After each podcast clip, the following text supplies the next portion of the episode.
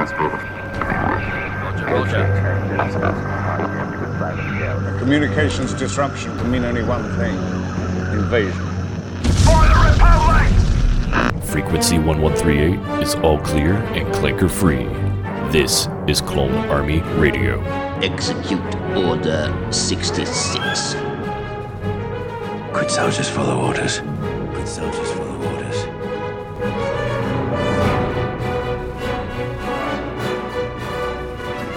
Begun. The Clone War has. I found them. Repeat, I found them. Cloners. Now this is pod racing. What is up, Clone Army? Welcome back to the best accidental Star Wars podcast this side of the galaxy. We're just simple clones making our way, like our father before us. I hesitated. I had to think about it, but, but we You did hesitated. I anticipated that hesitation. I'm getting good now. it. You're figuring me out. That's scary. um, so you know we're back. Two episodes this week, apparently. Like just like the Bad Batch, we're doing two episodes. Wow, I didn't even realize that until right now. oh, oh, that's actually cute. That lines up so nicely. Yeah, I opened Disney Plus and was expecting just one episode, and then bam, two. Right? A nice little uh, mid-season finale double bill. Because obviously the the two episodes are just one after the other, so it makes sense to release them together. Oh yeah, yeah. It would have been kind of. I mean, I know they did that in the I'd Clone a bit moody. Wars a lot, but yeah, right. You have to wait a whole week to see the the end of that little part. But um, I guess two things before we jump into it. One, you messaged me yesterday before I watched the second episode, and you were like, you said something like, "You're crying your eyes out." Mm-hmm. So uh, late, uh, right before I went to work last night, I watched the second episode, and the whole time I'm like, all right, what? I'm watching it. I'm like, okay, Charlie is crying. Why? Is, why was Charlie crying? Why was Why is Charlie oh. crying about this? Oh, okay. So the end of the episode is when Charlie is crying. I'm like, oh, okay, yeah, I get it now. I was fine. I was hyped. I was excited. I was into it. And then they go and stab you in the ribs with it. And I genuinely think the episode finished. And I was like, I need to stop letting Dave Filoni into my life to do this to me. Like, it's emotional abuse. I open myself up every time. I attach. I love. I connect. And then I'm hurt. yep. That's that's how Star Wars does it. They reel you in. uh, and they please. Yeah. I'm very emotional. we'll dig into like that part in a minute. Uh, something I wanted to make a note since we were just talking about my new gift that I got. I will probably post pictures, but I got a Darth Revan mask, everybody, and I was super stoked about it. And it just kind of falls in line with what I keep saying is we have all these little nods to KOTOR lately, and in this episode we get a character that was in the Clone Wars, like a pretty regular on the Clone Wars, uh, Senator Chuchi. Yes. And Senator Chuchi is voiced by Jennifer Hale, who was voiced uh, voiced Bastila Shan from Knights of the Old Republic. So yeah, and I'm sure if you're a Kotor fan, you love Bastila because she was awesome. And and Charlie, Senator Palmo, who was from Rogue One. yes. Okay, you I caught that? spotted her. Um, she's the senator that uh, like gets Jyn to say the iconic line like rebellions are built on hope. Yep. And oh my god, her animated version of herself looked just like the real person. Yes. Which was freaking Same insane. jewelry, same clothing. Really, really interesting. And Senator Palmo represents a planet called Taris, which is an extremely important planet in KOTOR as well. So Oh. we're seeing all these Knights of the Old Republic nods, and it's tickling my my Star Wars itches. we're getting so much of this stuff, but um, there was one other thing I wanted to touch on before we dug into it. Uh, let me see here. Oh, okay, yeah. So I was a little confused by the first episode's title name. It was called The Clone Conspiracy, and I'm like, didn't they name an episode in the Clone Wars that? Close enough. It was called Conspiracy, and Ah. that episode was when the uh, Order 66 chip malfunctioned Yes. in Tup's head and he killed a Jedi and Fives, you know, my dude Fives, went out and had to try to uncover the truth, which he did, and then of course he died. He dies, yes. There's a lot of similarities in this episode with that chunk of the Clone Wars. As soon as like Nick pointed it out, I was like, right, Johnny's going to be on this. of course, I mean it's and and you know some people I would think maybe some people might be mad about like oh you know they're just rehashing a storytelling or whatever but no, I think it works really well because we're right back to another Palpatine um, and Imperial conspiracy right Palpatine shows up in this holy crap Voiced by Ian McDiarmid. He returns to us. He blesses us with his performance and his abilities. Incredible. It's- oh my god, I know. I, I figured it would be his voice, but as soon as he spoke, I'm like, there he is. it had to be. I know they had, um, and I I cannot remember his last name, but his first name was Ian as well. Uh, passed away, who voiced the uh, Palpatine in the Clone Wars, but he did a really great job as well. But uh, but yeah, it was cool to hear the the true Emperor. True Emperor. Sometimes I think that he thinks he is the Emperor, but then No, you he hear does. He 100% also- does. When you've done it for that long and you are the only original character left standing, he he is. Right. But he's just like this. It's funny because he's just like this cool little nice old man, Yeah. and I think he's really short too. He looks really He short. is. He's very small. yeah, I would love to meet him. Oh, speaking of meeting someone, and then we'll get into all this. Another actor was announced for Celebration. So many more actors were announced for Celebration. I there's have a little list. I saw um, uh, Billy D was the one I saw. Who else is there? You have a list. Let's just run I into. it. do. So both the big ones, um, Billy D. Williams and Rosario Dawson have both been announced, which is super exciting. I'm Hmm. so glad she's going to be there. Um, also, obviously, Mr. Billy D. Williams. I'm wondering if he'll be there for some kind of Lando announcement. Oh, They yeah, seem to be bringing back characters that, whilst yes, iconic to Star Wars, also potentially maybe important in the future timeline, which I think is super exciting. And because it's the 40th anniversary of Return of the Jedi this year, we have uh, Caroline Blakiston, the original Mon Mothma, Oh, nice. uh, Michael Carter, Bib Fortuna, super exciting. Um, Sean Crawford as everyone's collectible, a favorite collectible figure, Yak Face. Yes. Let's go. yes. um, Tim Dry as J'Quille, who's a, another like background monster character. Uh, Mike Edmonds, who plays Logray. Oh, no kidding. Very cool. Uh, Mike Quinn, who played one of the best Rebel pilots, Nien Nunb. Uh, the I think he's an Aqualish, I want to say. Um. Oh God, no, No, no. I- He's uh, Solus. Sullustan. yes, thank you. Think. nice. It's a trap. Tim Rose, Admiral Ackbar's going to be there. yes. And this is a bit embarrassing. My first, like, one of my first Star Wars crushes, Femi Taylor, who plays Oola. Oh. Gonna lose my mind. Oh. Ooh, I should say ooh. Yeah, ooh la. so yes, uh, Celebration are pumping out the announcements faster than I can keep up with them. So I'm glad we've had two shows this week because Yeah, really. And holy crap, that's so many. Like they're now that's it's looking like they're really going all out for this one because you know, like we said, there wasn't anything, and now there's just you know person after like- person. a month and a half left. Or still haven't heard about Mark Hamill showing up. Right. Full Kylo Ren mode. I need the Kylo Ren clip so I can play that. Yes, please. Yeah. Dang. Um. So yeah, we're just gonna be tackling some uh, Bad Batch since there were two really great episodes. I just want to reiterate too that I'm loving this season so much. This season is blowing the first one out of the water. It is. Like so freaking good. And now we're getting into like I think the meat of the plot line and all of that, which hopefully is leading to a uprising of clone troopers fighting against some stormtroopers. You know? Yes. So that would be really BA. Um but all right, I've been talking too much. What's up? Yeah, everyone, uh, settle in, get comfy, grab a drink, grab a snack, because these were some hard episodes. Oh my goodness. Episode 7 opens with a wide shot of Coruscant. Exactly taken immediately back to the prequels.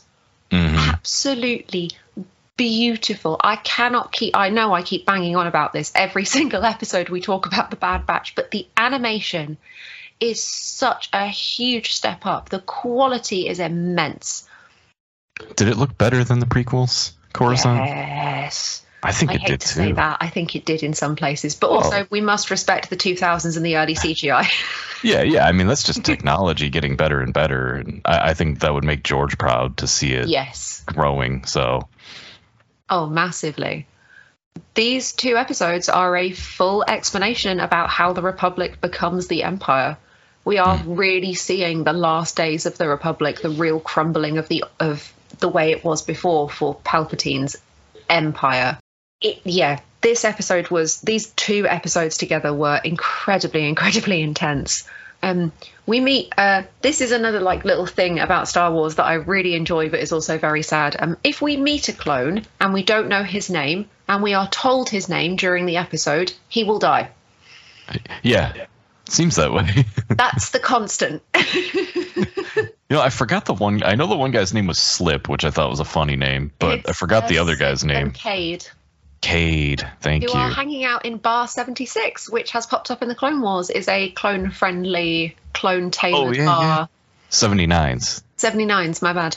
Yeah. Um, yeah, that's a big one. Uh, that's like their little hangout where they go and unwind and all of that. So that was cool to see. A lot of callbacks to to older Yes. uh, Clone Wars in this. Um, fun little Easter egg. One of the neon signs on the wall of 79 said "Clone 99," which Uh, nice. to our fallen hero. Rip. Yes.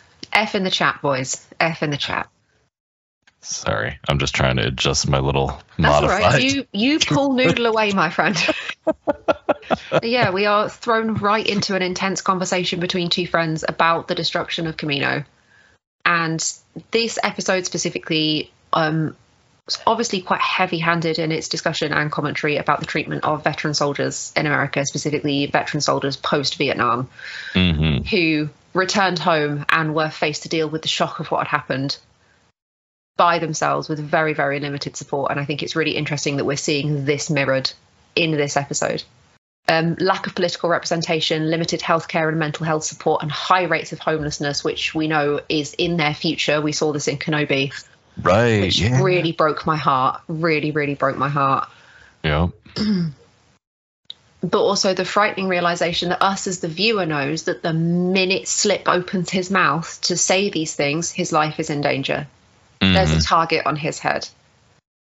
That's that raises the stakes so high for us as a viewer, and I think the tension was consistent throughout the two episodes. It didn't ever really let up until right at the very end.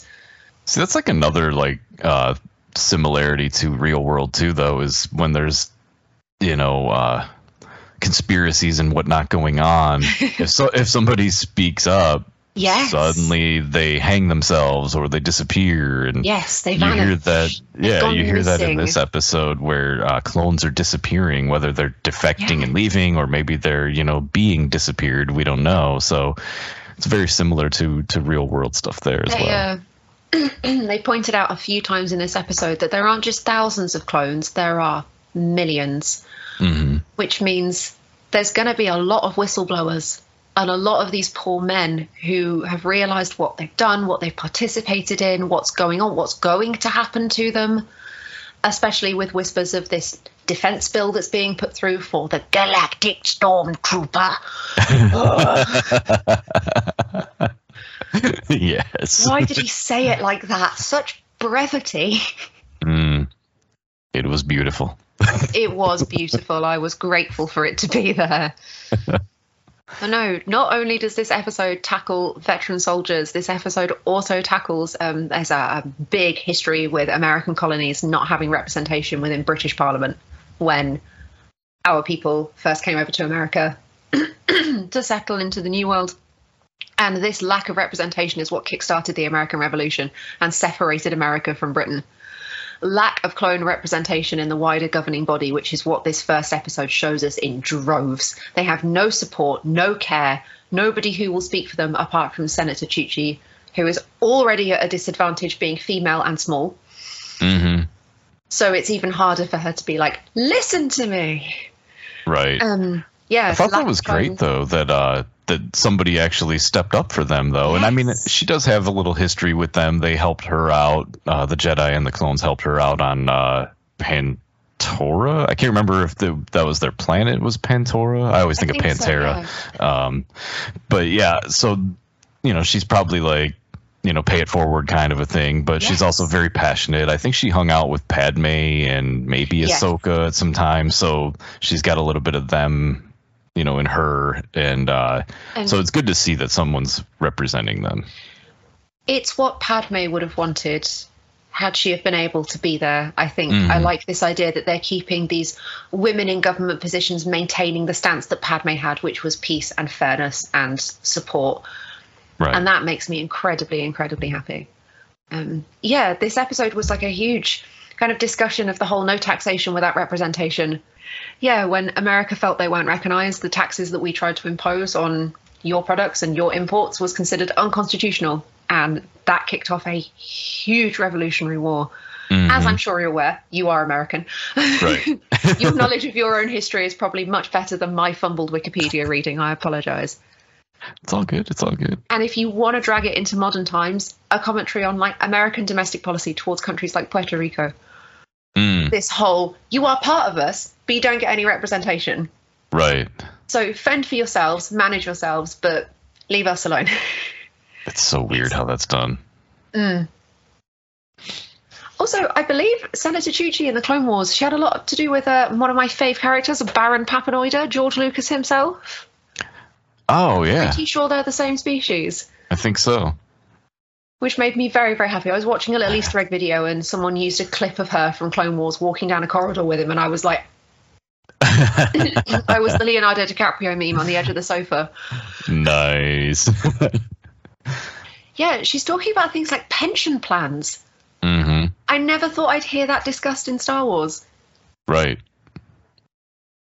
Yeah, well, I mean, it's it's politics, it's war, it's veterans, and and all of that. So, I mean, it, it definitely fits right in. And I also think this is the politics that George wanted.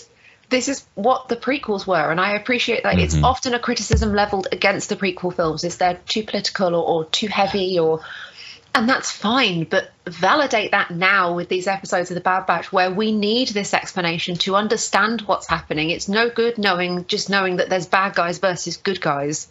I want mm-hmm. details. As a viewer, you want those details, and who else? What better vehicle to carry that story than the clones? absolutely, born as nothing but military weapons, yet almost immediately, no matter how much programming they received, all developed individuality. Shout out to Dee Bradley Baker for your amazing voice acting for really hammering that point home. Would not have been as good if it wasn't for him. oh yeah, Sensational. yeah. I mean, he gave them all individualisms, you know, individual mm-hmm. characteristics and everything. So, yeah, without him, it wouldn't have worked. Also, so Slip has information. He's put in touch with Chuchi to pass on this information. And that woman follows him through shadows, won't leave him alone, and then pushes him out into broad daylight trying to get him to agree with her. Her fault. I'm sorry. Her fault. Yeah, Just leave him alone. yeah, I could see that. Bail Organa, there he is again. Right. Legend. Also, I love that he's gently suggesting to Chi-Chi that, you know, there's another way we can fight. Mustache twiddling, there's another way we can fight the mm-hmm. Empire. wink, wink, nudge, nudge. And he talks about insurgent groups, which he is funding. Right, exactly. He's like, oh, insurgent security, but come, join, join. Did you happen to notice? Um, I, I kind of wished, and I'm sure there were reasons why it wasn't uh, Jimmy Smits, but I kind of wished that it was him voicing Bail because this guy's accent, he had like a really thick accent, and I'm like, that doesn't really. No, It was weird. I mean, it was fine. I, I didn't, you know, dwell on it or anything, but I'm like, hey, it, it just sounds weird. a little off. It was fine. He's just a little off. Um, but yeah, you know, you see Bail Organa. Where the heck was Mon Mothma in this episode? I'm surprised we didn't see her show up. Yeah.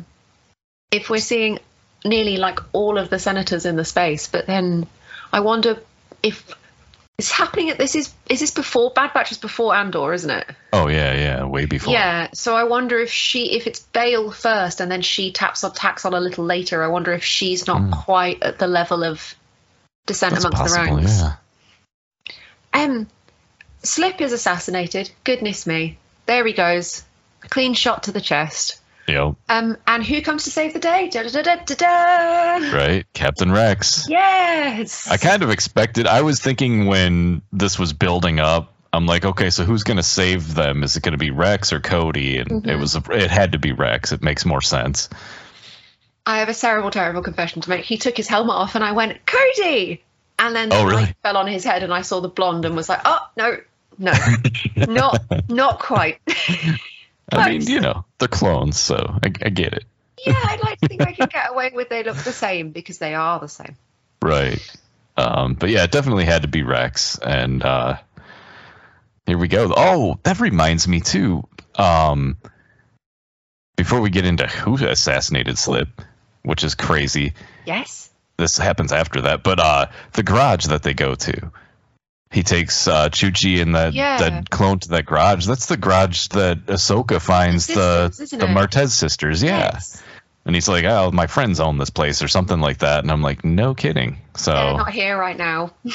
yeah, more tying things in together. They were in the first season of the Bad Batch. I forgot about that. There were. What if Ahsoka pops up? If we're getting all of these Ahsoka adjacent characters, Right. That's that and was kind of where I was heading. of, hmm, Mm-hmm. very. I'm stroking my metaphorical beard. Very interesting. Very interesting. Surprisingly, I'm not stroking my real beard. That's weird. Swap. I'm jealous. I sure. Here. he posted Express. It should arrive here next week. Nice. So yeah, um, Slip is assassinated, and Rex comes and saves the day and stuns him. And honestly, this is terrible of me because I completely forgot the entire plot of the prequel movies for 0.5 of a second. I went, oh, it's Zam Wesell. No, it's not. She died. but that's what it made me think of. And obviously, I think it was a nice little nod to the Padme assassin chase. oh right. Coruscant. Yeah, I mean it had the same feel. It's on yeah, when he's Coruscant. like shot down onto the ground and then unmasked. Mhm. And what do we see when the mask is revealed? A clone trooper, which is very now I'll stroke my beard. That's really interesting. An unmarked, unnamed clone trooper. yeah, how did they they better explain how his CT number gets wiped. Yeah. Because Tech was immediately like, I've never heard of anything like this before, and that's a smart boy. Mm-hmm. Yeah. Um, I've seen some people suggesting that he might be like a proto purge trooper. Hmm. Oh, is this what the siphoning of the funds is from Camino? Hmm. Being put into a kind of more elite clone squad where more clones are being made, but they age slower or they're more resilient or kind of taking, I guess, because Crosshair's there, they have Crosshair's DNA. Hmm. and Yeah. his like special ability is his like assassin true shot and really interesting The uh what would that be like the purge troopers and then the ones that are in Rogue One, the Yeah. uh the death troopers. Um yes I wonder about that because I mean they do have uh Se on Mount Tantiss doing some who Palpatine cloning stuff. in episode 8 and called like arrogant ignorant right? Um gross So yeah, there's that's possible. I didn't even think of that. That maybe he's because he says to Rex that you're limited. you're limited and i'm a believer and then immediately offs himself with a blooming star wars equivalent of like a cyanide tooth cap Yep, which we saw in season two of Mando when we uh, did when uh, bo-katan's pilot does it he fries himself yeah.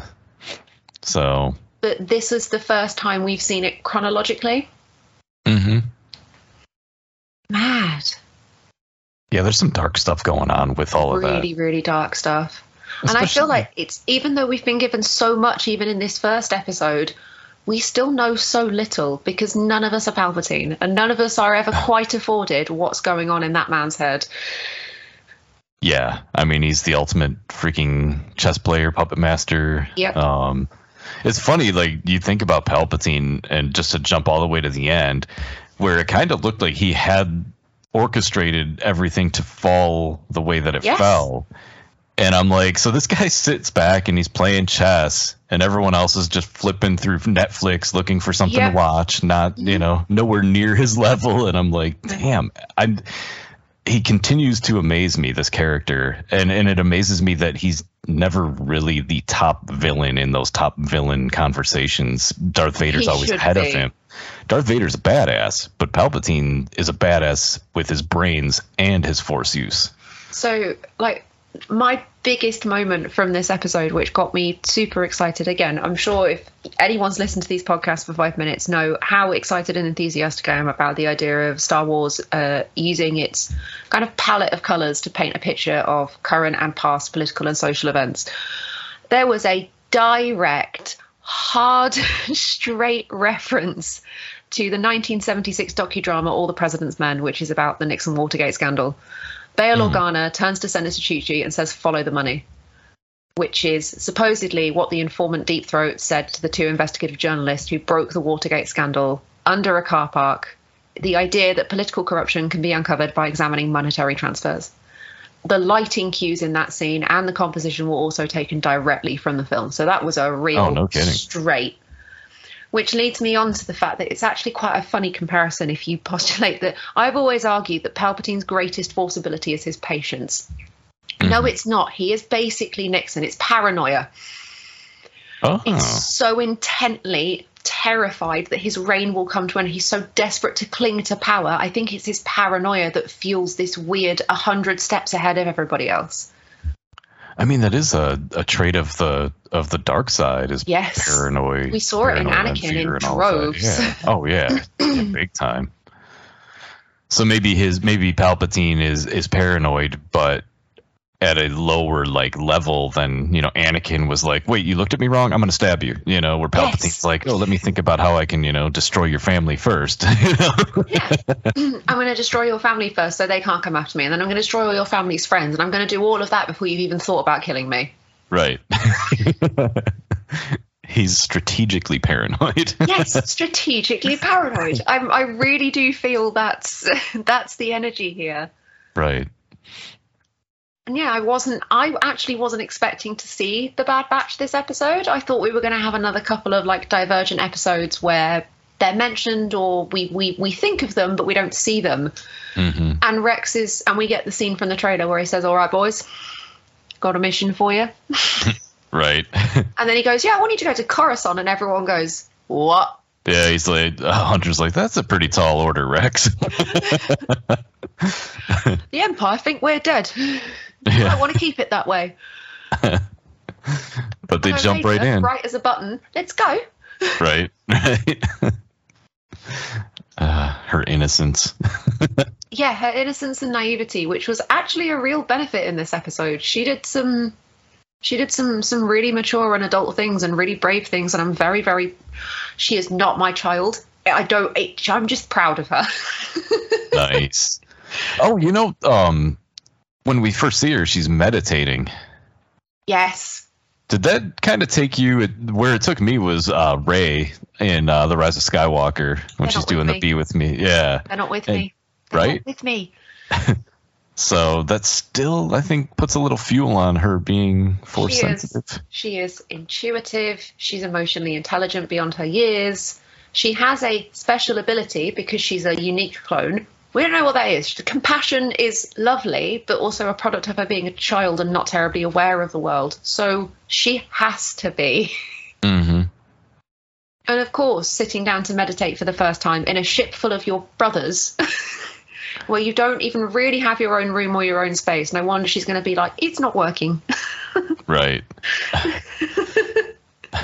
So yeah, they arrive in Coruscant and like Rex's little garage space, which I think is a, a really smart way to hide them because I think the underbelly of Coruscant is like lawless. It feels like the Wild West. Oh yeah. The Empire have all the power on the top levels and all of the control and all of the soldiers, but how are you supposed to police? Like we even saw with Luthen in Andor, how are you supposed to police that level of network and mystery? hmm So I think I felt like as a viewer, I felt them. I felt safe them going there. I didn't feel like, oh god, all of my favorite characters are suddenly at a huge risk because I know Rex wouldn't do that and wouldn't put them in that amount of danger. Right. Omega and Bail Organa meet each other. In my head, her and Leia are friends. They meet at some point. They get on really well. They're pen pals across the galaxy. Omega sends her little holograms when she's off on missions. Yeah, you never know. you know, um, speaking of Omega being on um, on Coruscant, didn't Rampart know who she was? Because like he they spoke with each other on Coruscant, and I'm like, I thought. I, I don't remember the first season of the Bad Batch I very well. think I don't think they did, but I also think because Rampart is such a puppet for Palpatine, he's very limited on what he actually knows Mhm. and what he's actually allowed to be aware of, if that makes sense. Because Okay. obviously Palpatine's been pulling these strings for long enough to know that when eventually someone in the Senate turns around and goes, "Here is the evidence of the war crimes you've just committed," Palpatine goes, "It was all him. He's mad." However, I feel this is the time. right. Oh, that was so. It was played House so well. Commons, political thumb, one of those. I feel. yep. Um. Oh, and the other thing too, I thought was interesting about Omega being there was uh, I thought I made a note of it, but I can't find it. The who was the Kaminoan politician? Was it Hallie? Oh, so this is really interesting. Her name is Halle Burtoni. Now, Right. George Lucas has a long and rich history of naming his bad guy characters after political people and co- corporate companies that he doesn't like. So it's very nice to see that this is being gently continued. A little bit of a minor history lesson. In 2010, a uh, off an off-sea oil rig exploded. It was the, it's called the BP Deepwater Horizon scandal. Mm. And BP alleged that it was failed safety systems and irresponsible behaviour of contractors. It was nothing to do with them that owned the oil. And part of their accusations were towards Halliburton, who were are a massive, massive corporate company who were a part of this oil rig. Halliburton, Halliburton, according to BP, were allegedly negligent, negligent in their safety measures really, really interesting that they name the one of the only Kaminoan characters left after the explosion of the Kaminoan city, which looks like an offshore oil rig because I've seen enough pictures of them to know Yeah. that was an explosion that nobody really knows why it happened, but the important people know why it really happened. So yeah, that was a very right there. Right. And I'm pretty Yeah. sure she was in the Clone Wars as well. I Yeah. I'm a little rusty because there's so many episodes, but yeah. Um. you so yeah, say. as soon as I heard her name, I was like, okay, well, one, that's familiar, and two, for everything you just said, it was familiar. Like, She immediately tells Senator Chuchi to stop digging mhm. and to stop poking around and is very uh, dismissive and very cold with Senator Chuchi. And also when she's asked, she's cold as ice when she talks about, um, she doesn't care about the remaining Kaminoan people. They're not Mhm. important to her. right. There's none of, there's barely any of them left. None of them are near her. So why should she care? She is a disgraced senator. She has no home, no place in this fight anymore. And then Omega stands up and it's the most emotionally kind of passionate I think I've seen her be. She's honest and, and naive, but that naivety works in their favor. Mm-hmm. Because how can you argue and deny what's true and what's right in front of a child? Right. I thought it was a little, maybe, I guess at the time, I thought it was a little foolish of her to say that she was a clone because Yes. this is a disgraced and untrustworthy politician, which, I, you know, most are, but that's maybe a mistake that will come back to haunt her. I think it might. Well, to be fair, in a way, this whole pursuit of the truth, which is something I know she is very passionate about as a character choice, ended up being maybe the worst decision overall. Because if anything, it was her, like the way she says, like, I don't understand, I told the truth, we told the truth. Mhm. Unfortunately, this is a very, very good example of when, especially when it comes to high level politics like this, telling the truth does not help. There No. will always be something to deny the truth being told Yeah. and it it was it was so sad. She she basically got like a full education on what it is to be a senator. very true. And yeah, um, Burtoni openly admitting to Rampart redirecting cloning funds. What is he up to? Mm-hmm. Is he lining his own pockets? Is he doing secret missions? Is it to do with these purge troopers? These like these assassin non-numbered. This I is would say- I. I would say the answer to that is yes. yes, He's yes got to be doing all of it. I mean, he is a politician, and that's what they do. So, Mhm. then we cut to uh, the batch going into the Venator, which was a really, really fun scene. Really, I love a bit of tension. I love a bit of action. Um, Wrecker getting zapped on the way in because he's a big boy and he's not skinny like his brothers. right. I love that they That still do the the play on his fear of heights as well, because that goes right into you know the uh, parallels to the A Team show with uh, yes. B.A. Baracus never wanting to get on a plane and all of that. So I'm Yes. like, I'm just yeah, I'm glad it that was they, also they like a bit Mission on that. Impossible as well, which I really enjoyed. Mhm. We've been getting Mission Impossible, Indiana Jones, A Team. It's it's good. It's really really good. Yeah, it, using his new flying skills that he learned a few episodes ago to like direct the pod. That was really nice. I was off by four point nine degrees, not my best. And, and nobody says anything after that. Like ah, they're probably all just like whatever, Tech. oh, Tech. oh, you're you're just a little off on perfect. Whatever. Oh, baby. But I did I did love how he was just like right away. I got this. you know. Everyone shut up, I can do this. um, Wrecker having the time of his life. The fact that he laughs when he's running towards people is just so funny to me. He has no fear. He's terrified of heights, but will run headfirst into like blasters set to death. Oh yeah. And again, we're shown that the Bad Batch, bless their hearts, only use stun on their brothers. They do not shoot to kill.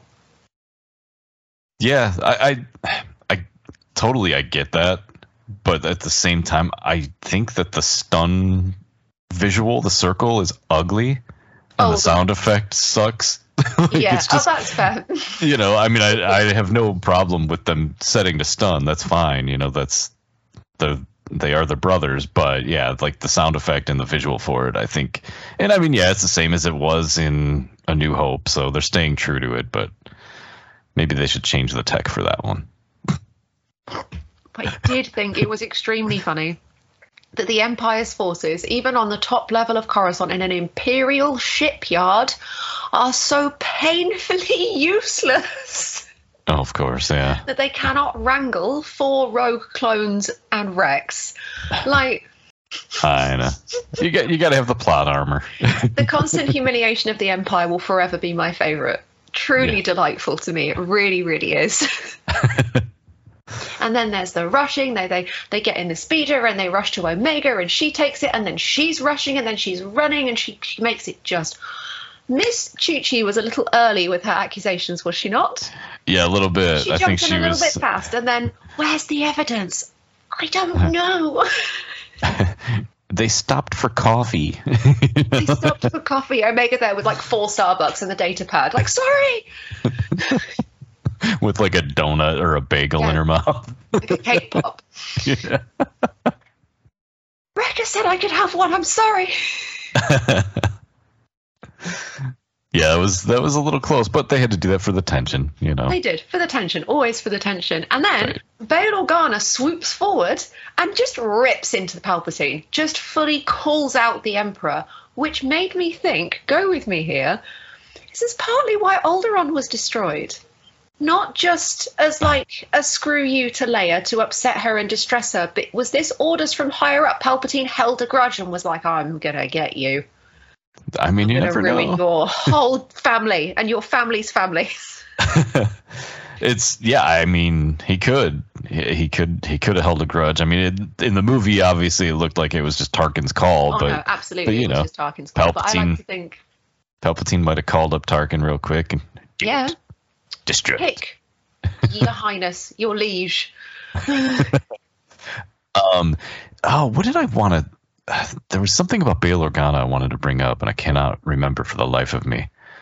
Oh, so he's like this big, high-profile senator figure. He's you know basically in charge of Alderaan. Does anyone ever question like where the adopted baby came from? You know, Leia. Like, where'd you adopt her? Oh, you know, we went to Kids R Us or Kids are us. like. It, Um, I might be just kind of nitpicking, I maybe guess. because like his wife is never there with him because that's not her job. Maybe he can do the oh she she spent some time on Alderaan while she was pregnant. Yeah, I mean, I guess that could work. I mean, I guess yeah, we don't know if he ever came right out and said, "Well, no," because that little kid said to uh, Leia and Obi Wan something about you're not even a real Organa or something. So they know she's adopted. Ah. I don't know. I'm probably just picking at shit that doesn't matter. No. if we're talking nitpicking, my biggest nitpick of this episode, these two episodes actually. So one of my fave like background characters is Palpatine's like Senate assistant, the big blue guy with the horns. Mas Amedda. Yes. Yeah. His accent in this episode was awful. It felt so human and so real. Like it was the most common, like base level English accent. Like I know obviously it's not as easy for Americans to necessarily distinguish which bits of England which accents come from, etc., etc. But for me, an English person, I was just there like, but he doesn't sound like an alien. Mm, He just sounds like a normal man who looks not like a normal man, which means this isn't working very well for me. Obviously, he didn't have many lines and wasn't there for a great amount of time, but it just that's the first proper nitpick I've had for these episodes so far. okay. Just That's- that one voice actor, I wasn't overly fond of his performance. I wonder if it's the same guy that did it in um, the Clone Wars or even. Yeah, did he sound kind of normal in the Clone Wars? I'd have to go back and look. Um, Do it right now, um, because I don't think he spoke in the prequels. I think he was just there. Yeah, I think he Sort just of- like I don't remember him speaking. Maybe in Revenge of the Sith, but I don't know. I'd have to. I'd have to. Yeah, I, I suspend a lot of my disbelief for Star Wars, and honestly, I was struggling at Pension Plan, um, but that threw me a little bit. It really did. And then, so all of that happens, and then Rampart gets thrown under the bus as Palpatine ascends from the floor because it's, it's been established already in Episode Seven that he doesn't attend these meetings because they're, he's far too important and far too busy. Here he is. Right. He rises. Oh my god! And the uh, like you could feel the coldness of the room when he, you know, Silence. rose up. Dead silence, and it felt cold. Like I'm like, wow, this is actually chilling. It was such a badass entrance for him. I was also reminded that if it wasn't for this monstrosity, Jar Jar Binks, who suggested Misa think emergency power be transferred to the Senator Palpatine permanently, if he hadn't suggested that, maybe we wouldn't be here. Charlie just Nothing killed against Jar Ahmed Best, incredible actor, fantastic character, questionable, George. Questionable. Hey, and and on that subject, where was Jar Jar? Shouldn't he still be a representative in there? I worry. I really hope that they haven't done because you know his backstory in the comics where he's found to be like homeless and he's a jester on like Tatooine. You did tell me about that, yeah. Yeah, I really hope they don't do that because my heart would break. I think Ahmed best. My heart would break for Ahmed, and then his heart would break Oh yeah, to do his character like that. No. right. Especially after all the abuse you know he got from all of that, they should Mm-hmm. they should at least give Jar Jar a happy ending if if they mention him ever again. And yeah, the uh, the unexpected but predictable, if you pay attention to these sort of things, happens. And when Rampart is faced with the the video footage of his crimes, Palpatine goes, "Oh, that was all him. That was nothing to do with me. Rampart's obviously gone against my orders and my wishes." So Rampart's pulled away by shock troopers and roughhoused and rough-handled and swooped away. And Palpatine has the audacity to sit there in front of Omega, I might add. He's hiding in the shadows and watching. Um, well, maybe it's not just Rampart, it's the clone troopers who fired the bullets, it's the clone troopers who set off the explosions. So maybe it's time to, to disassemble the clone army. Maybe it's time for the Galactic Trooper. yes. Like, I know Ian McDiarmid is like thespian Shakespeare trained. So he puts so much of that like Globe Theatre push into his words and it just it's so perfect it is It so is. perfect ian No one could do mcdiarmid as palpatine is the one thing that would make me go hmm were the empire right am i on the dark side now? Well, he is your grandfather, so He is my grandfather indeed. I still don't understand how that works, so don't ask me for the answers. Oh, I mean, where's the story going after this? I know. Like, it's got it has to me. It has to lead to what I was saying: a clone trooper versus stormtrooper battle war or something. I want like a big like civil war. Like I want on ground action. right. Well, like you're saying, there's there's millions of clone troopers, right? Yep. And yeah, they have accelerated aging, but they would be around long enough still, I think, to you know help the rebellion. So they have to be wiped out. Their their mm-hmm. numbers have to be dropped significantly. So the only way to do that is for another war. Yep. And I mean, they do call it the Clone Wars. So That's a very good point. I've seen a few people raise that. Why is it called Clone War when there's only one? Well, what if there isn't just one? right. So And then everyone gets back to the ship and it's all lovely and, and fine, and then they all say goodbye to Echo. just totally out of nowhere. Out of nowhere, like they all know had pre planned this. Mm hmm. And fully, Rex over here dropping that he's got some contacts. Is he going to find Wolffe and Gregor? Is that the energy? I feel like either the question's either yes or he's already found them and he's Yeah. looking for more. Um, but yeah, I would imagine we did we, we saw Gregor in season one Yes. of the Bad Batch, so I don't think we saw Wolffe. No. I would also, Um, I'd like to kind of softly point out, I'm not trying to take away how sad this part of the episode was in the slightest because I, I was ugly crying. Like, I'm talking snot, tears, shaking, sobbing, the full works. Like Titanic mode. That's what I call it. Nice. when I watch Titanic, same. and I'm happy to see Echo go because his presence in the Bad Batch kind of nullifies Tech. hmm I think that's why they've pushed Tech's character development over the last couple of episodes so that we can have a bit of Echo this episode and then sort of say goodbye, thank you, we're done. Because I know he was a, quite a big part of Clone Wars as well, so it makes sense to kind of. But we don't see Echo in Rebels, and I worry that he's going to. I've said since the beginning that they are going to kill one of them off this season. One, if not two, are not going to be with us by the end of this season. Yeah. and I think maybe it might be it. I mean, the poor man's been through enough. I think he deserves to rest in the most finite way, if that makes sense. Well, and he even alluded to um, when Omega asked him if he if he wanted to meditate with her or something like yeah, that. he said, "I don't like solitude." I you know I had enough of that on, and I can't remember the name of the place he was you know imprisoned in, but I mean he was hooked up to all those machines and all that crap, and he Yeah. still is part machine. He's more machine than man now. tortured and Um, tormented for not like weeks or months, but years, years, Yeah. years and years. so yeah, I mean he's been through hell. I just hope if they do end up killing him off, that he goes out. Oh yeah, like saving somebody, helping the clones, something big. Because I mean, that character he's been around, I think, since season one. So he, uh, season one of the Clone Wars. So he deserves a proper, like fives. You know, fives. It sucks that he died, but he went out. You know, he basically saved Rex, um, in season seven of the Clone Wars because, uh, what am I trying to say? Ahsoka told Rex to find. Ah, God, I don't remember how that goes now. It's been so long. Anyways, Fives found out the you know the truth behind everything and managed to get that info to Rex from the dead, so Rex wouldn't you know shoot Ahsoka. Ahsoka was able to get the chip out of Rex. Rex helped you know her escape and all of that. So Fives kind of had an impactful death even later on after Very his much so. death. So. I'm hoping because Echo and Fives were like the two that survived from Domino Squad. I'm hoping that Echo, if he dies, gets a, a proper send off because he Yes, deserves it. He's a hell of a character, and I loved the goodbye between him and Omega. yes, it was adorable and touching and pulling on those emotions and all of that.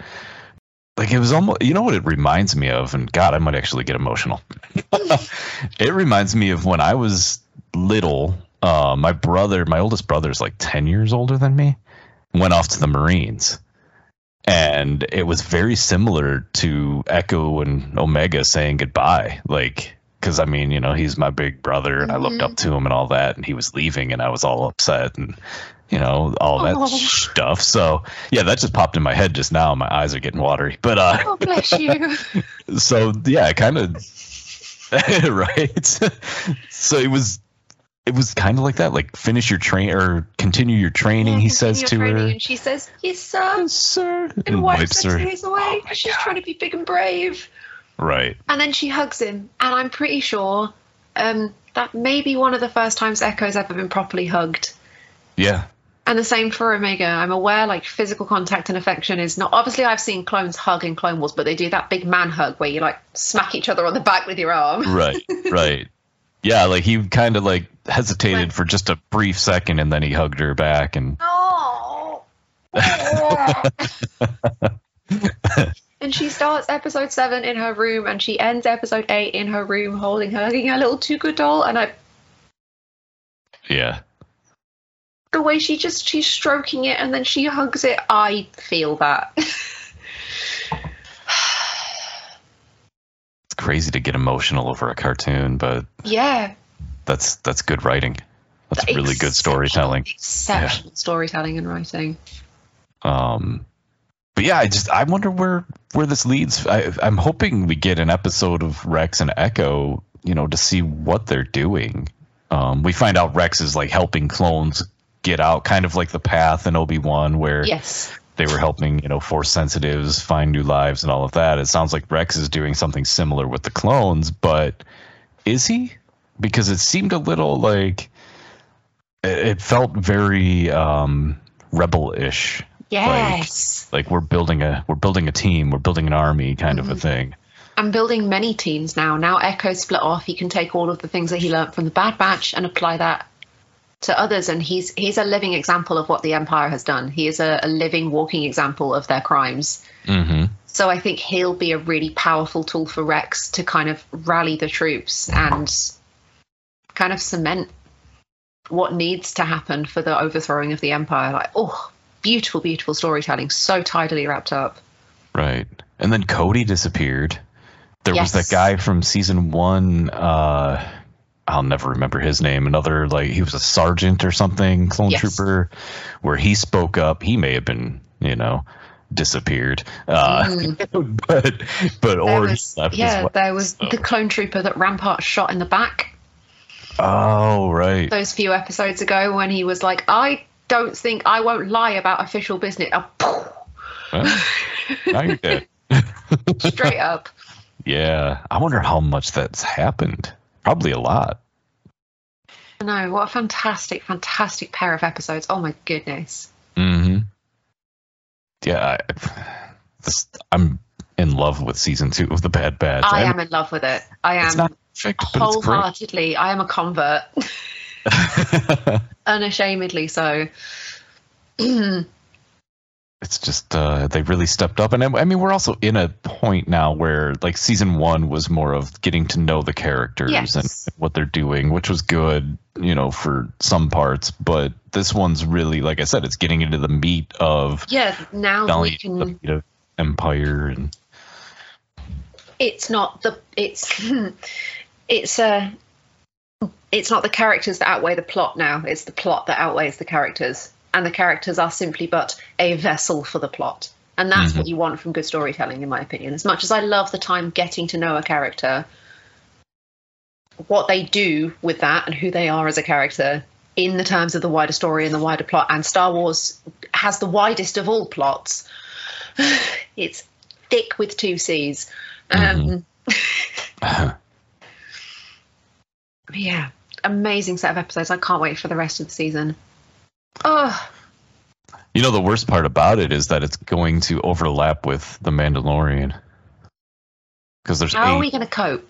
there's eight episodes left, so I don't know. We're going to have to do two mini shows a week? I think I think that's probably going to be the only way to do it. Um, if we have the time, that might be the only way to do it. Because I feel like this. I mean, we're at the halfway point of the Bad Batch. It's going to probably the shit's gonna get deeper and deeper. Pardon Yeah. my language. So it's gonna be, you know, oh, this happened on Mando, but oh, we got to talk about this Yeah. on the Bad Batch, and This is the first time I've ever really delved into a Bad Batch episode to write about it the way I did for like Andor.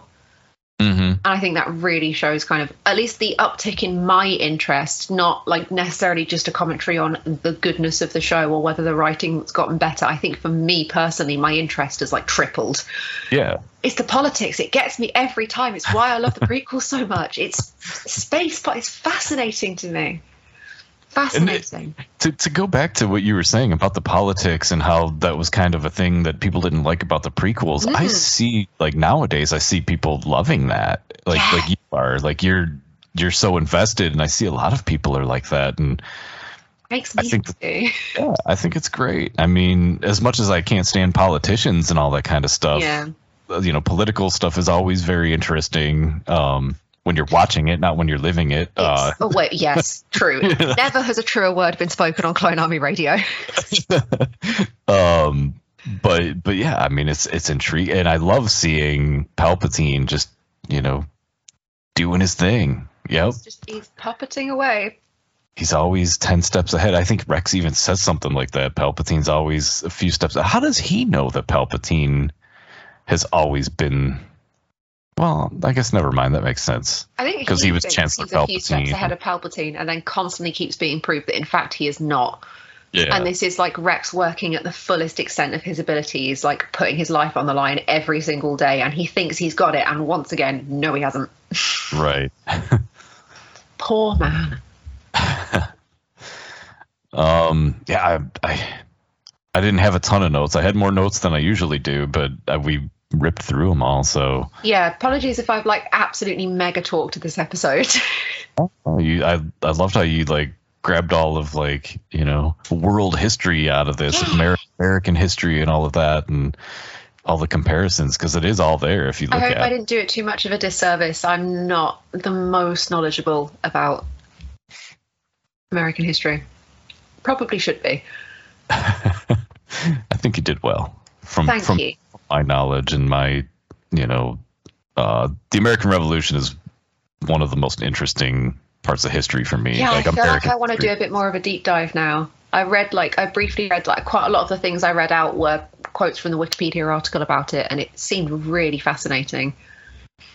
Yeah, I have um oh, I think it's a DVD uh set about the American Revolution and uh my brother bought it for me years ago and I watch it every so often cuz it's it's deep, it's interesting and, you know, being an American, I feel like I should know my history about it. So, but I, I it, Being that this I- is the country I was born and live in, but uh but I enjoy it. It like goes into I think like a couple of the discs are like strictly about like presidents um from that early time and those are interesting, you know. The older presidents are much more interesting than the more recent ones. So yeah.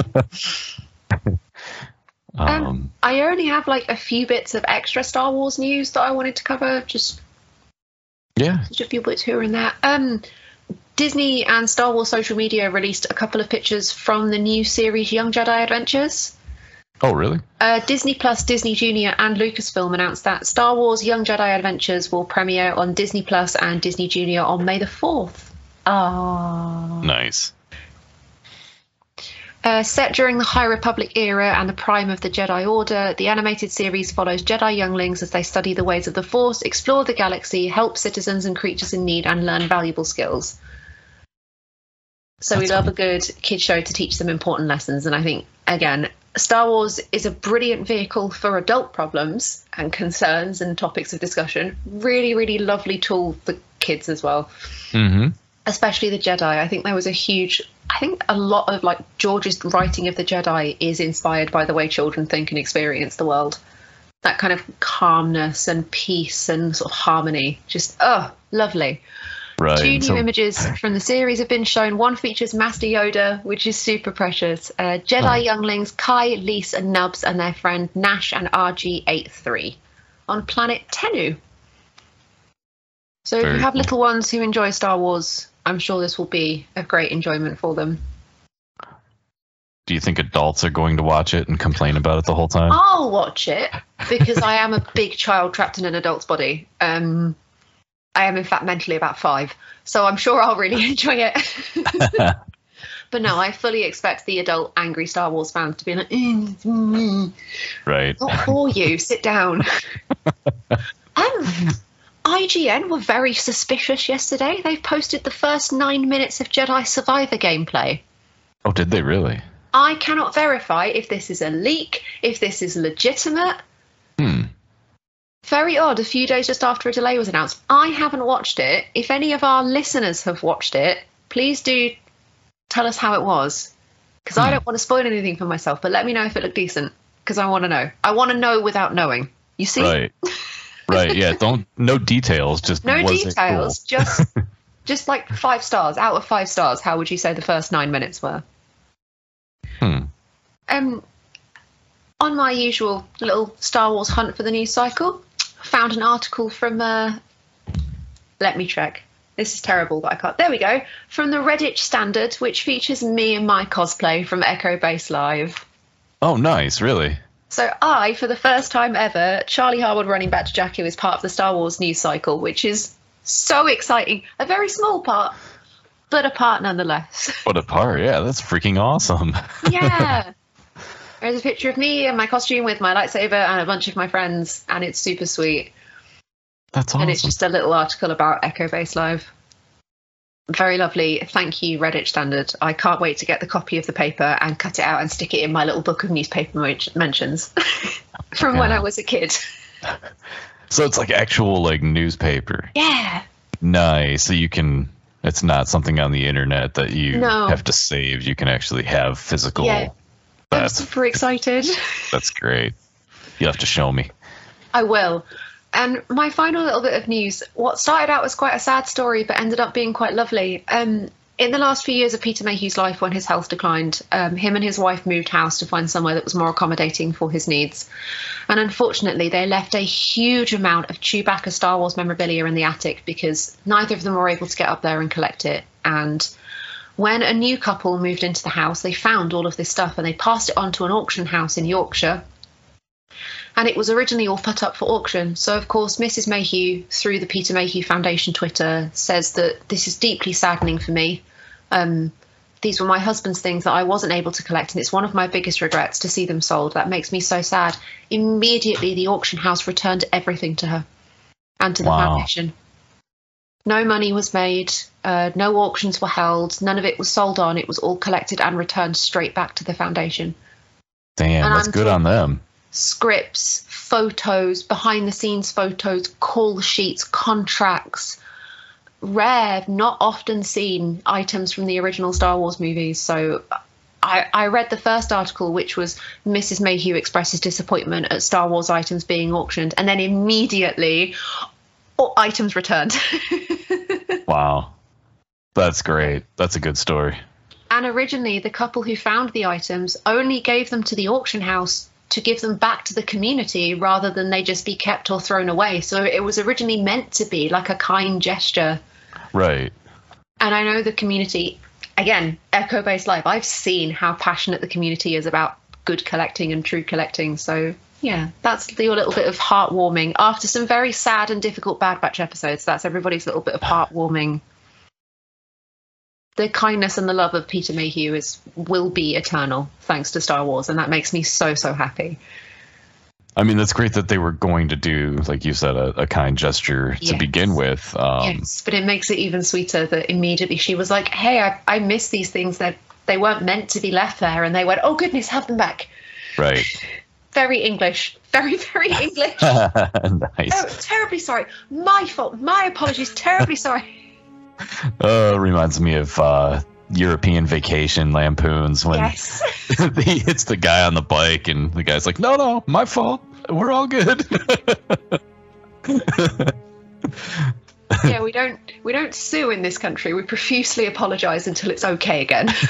all right. Well, I think we're gonna we're gonna wrap up. Um, this is a good time. This was kind of wild doing two episodes in one week. I Uh, actually really enjoyed it. It's been really nice. I feel like I really missed you those like two weeks we had off. So I know. this has I been really This nice. is- this was nice to um, to kind of go full on Star Wars this week Yes. and have a good time. Thank Um, you for letting me talk your ear off, and thank you, listeners, for listening to me talk your ears off. I'm very, very grateful. Um, as per usual, you guys can catch us at clonearmyradio at gmail.com or at clonearmyradio at Twitter and Instagram. And Charlie, you can find me, as always, on Running Back to Jakku at Instagram. Oh, we're getting we're getting prepped for Star Wars Celebration, guys. It's happening. Star Wars Celebration, the end of season two of The Bad Batch, The Mandalorian Mandalorian. season three. That's a lot of Star Wars stuff coming up. Gimme, gimme, gimme, gimme, gimme, Yeah. gimme. I know. I- I'm I'm feeling that that Star Wars charge. I'm ready for all of it. Nice. Yes. So we'll catch everyone next week. Yes. Mm, May the Schwartz be with you. May the Schwartz be with you. Goodbye. Do it. Admiral Piett.